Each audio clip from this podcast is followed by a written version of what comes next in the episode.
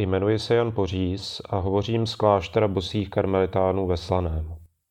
Je tomu jen pár dní, co se mě jeden mladý kněz dotazoval, jakým způsobem bych řešil některé duchovní a etické problémy, které v dnešní době trápí část nejmladší generace katolických křesťanů. Při debatě na toto téma jsem si znovu uvědomil, jak rychle se mění nejenom svět kolem nás, ale také náš vnitřní svět.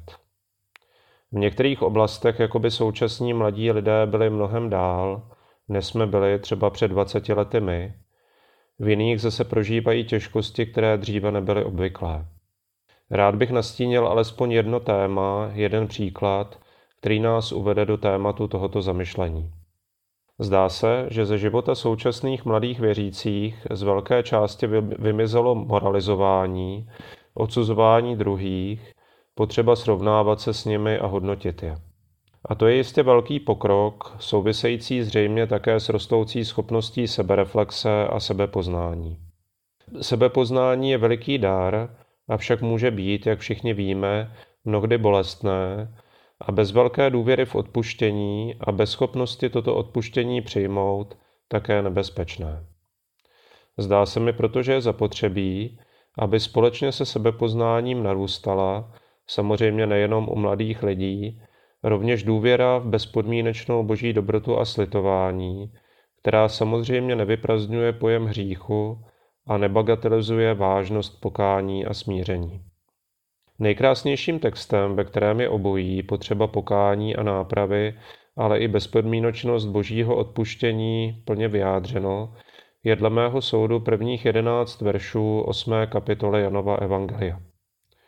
Dovolil bych si tento text přečíst, přičemž budu citovat český liturgický překlad Bible. Ježíš odešel na Olivovou horu, ale brzo ráno se zase objevil v chrámě a všechen lid přicházel k němu. On se posadil a učil je.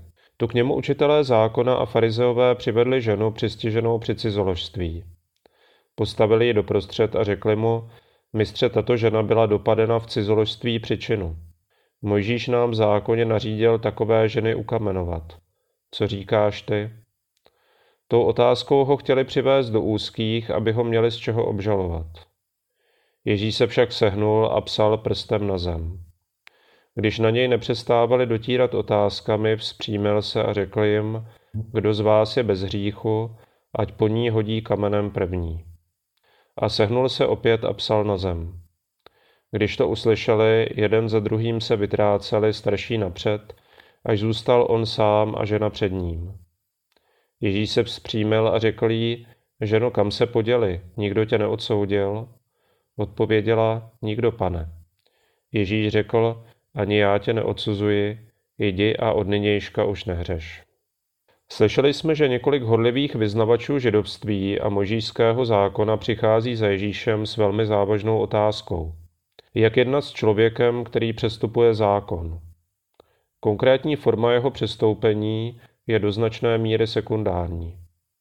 Na cizoložství, dokonce na cizoložství, které se stalo veřejně známým, je zřejmě poukázáno hlavně proto, že v Ježíšově doprovodu, tedy v širší skupině učedníků, která jej následovala, byly přítomny ženy, které se při setkání s ním obrátily od životních forem, charakterizovaných, když ne přímo cizoložstvím, tak alespoň smilstvem či prostitucí. Máří Magdaléna, ze které vyhnal 7 zlých duchů a mnoho dalších. Učitelé zákona a farizeové tedy přivádějí ženu přistiženou při cizoložství před Ježíše a staví ho před autoritu Mojžíše. Mojžíš nám v zákoně nařídil takové ženy kamenovat. Co říkáš ty? Ježíš reaguje tím, že píše do písku. Co psal, s jistotou nevíme. Můžeme se pouze inspirovat mnoha různými výklady, které nám zanechali církevní otcové, duchovní autoři středověku i současní bibličtí badatelé. Uvedl bych pouze 3 nebo 4 z nich. První z výkladů počítá s tím, že si Ježíš jen tak pro sebe cosi kreslí a dává tak pouze najevo, že odmítá přistoupit na způsob kladení otázek farizeů. Ví totiž, že se nepřicházejí skutečně tázat a už vůbec nepoučit, ale snaží se je chytit do jakési logické pasti, ať už odpoví jakkoliv. Tento výklad je bezesporu ovlivněn několika dalšími místy v Evangeliu, kde Ježíš skutečně na podobné otázky vůbec neodpovídá, otázku či přístup tazatelů přímo odmítá, odpovídá protiotázkou, anebo odpovídá způsobem, který tazatele zcela vyvádí z míry. Další z výkladů říká, že Ježíš psaním do písku odkazuje na Starý zákon, konkrétně na knihu Jeremiášovu 17. kapitolu 13. verš, kde prorok volá: Naděje Izraele, Hospodine, všichni, kteří tě opustí, budou zahambeni. Odpadlíci budou zapsáni v zemi, neboť opustili pramen živých vod Hospodina.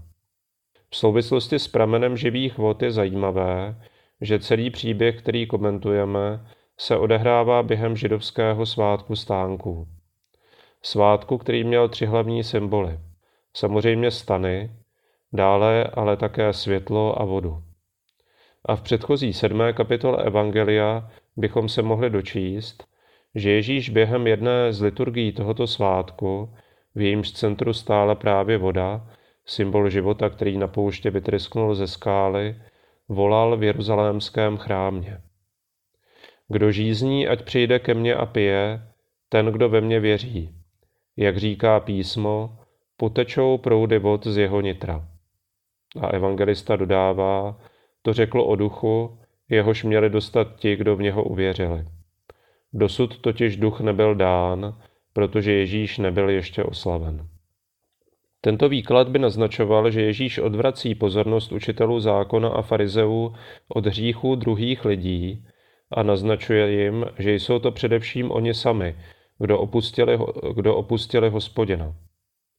Hospodin nabízí vodu živou, oni šíří duchovní smrt. Proto Ježíš, který je přeci s Otcem, s Hospodinem jedno, zapisuje jejich jména do země, do písku. V podobném duchu pak jde nejzemitější výklad, který počítá s tím, že Ježíš, který zná lidská srdce, přímo psal do písku skryté hříchy žalobců, které měl před sebou. Poslední z výkladů, který bych rád zmínil a který se mi velmi líbí, říká zhruba toto. Zákon, na nějž se odvolávají žalobci, byl napsán na kamenných deskách.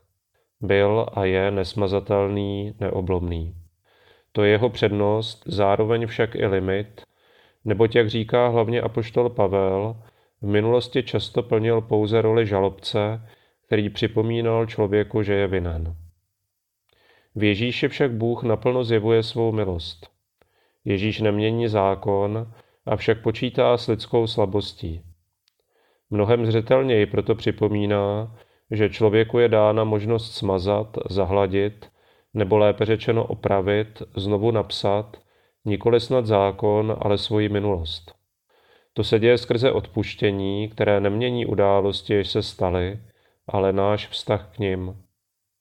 A právě odpuštění je něčím, bez čeho nejsme schopni žít, protože i my jsme stvořeni z prachu, nikoli z kamene. Snad příběh naznačuje i to, že Ježíš je skloněn k prachu, tedy k člověku, a píše mu do srdce osvobozující rozsudek. Díky tomuto osvobozujícímu rozsudku a díky tomu, že se Ježíš sklání k naší bídě, může žena zůstat na nohou, tedy zachovat si svůj život, ale i svou důstojnost. Osvobozená, proměněna a uzdravená však není pouze žena. Ježíš svou výzvou, kdo z vás je bez hříchu, ať po ní hodí kamenem první, to znamená, kdo z vás si troufá utkat se se zákonem na kamenných deskách, ať hodí, proměňuje rovněž srdce jejich žalobců. Odcházejí nejprve starší, lidé, kteří snad již mají hlubší sebepoznání, nakonec pak mladí, ti nejhorlivější. Teprve poté Ježíš poprvé promlouvá i k samotné ženě. Nejprve nahlas pronáší zmiňovaný osvobozující rozsudek. Neodsuzuje tě. Hned v zápětí se vrací k zákonu, který se pro ni znovu má stát zcela nezbytným ukazatelem cesty k životu a vybízí jí, jdi a více už nehřeš. Všimněme si Ježíšových slov. Již nehřeš, a to ani přesto, že se pro tebe právě hřích stal cestou k setkání s Boží láskou. Věřím, že tento příběh může i pro nás být jakýmsi návodem, jak uchopit téma odpuštění a uzdravení naší minulosti, aniž bychom zpochybnili cokoliv z obtížných nároků, které na nás evangelium klade. Je třeba učit se sebepoznání, a to ve dvojím smyslu. Poznání vlastních dobrých i zlých skutků, především ale naší malosti i velikosti. Jsme pouze prach, avšak prach, do nějž Bůh vdechl svého ducha. Je třeba setkávat se s Ježíšem, který se ke každému z nás klání, do každého z nás píše slova odpuštění, osvobození a smíření. Je třeba se nechat Ježíšem posílat na cestu evangelia. Jdi a snaž se již více nehřešit. Nebo jinak, vezmi na sebe svého a uč se ode mne, neboť jsem tichý a pokorný srdcem.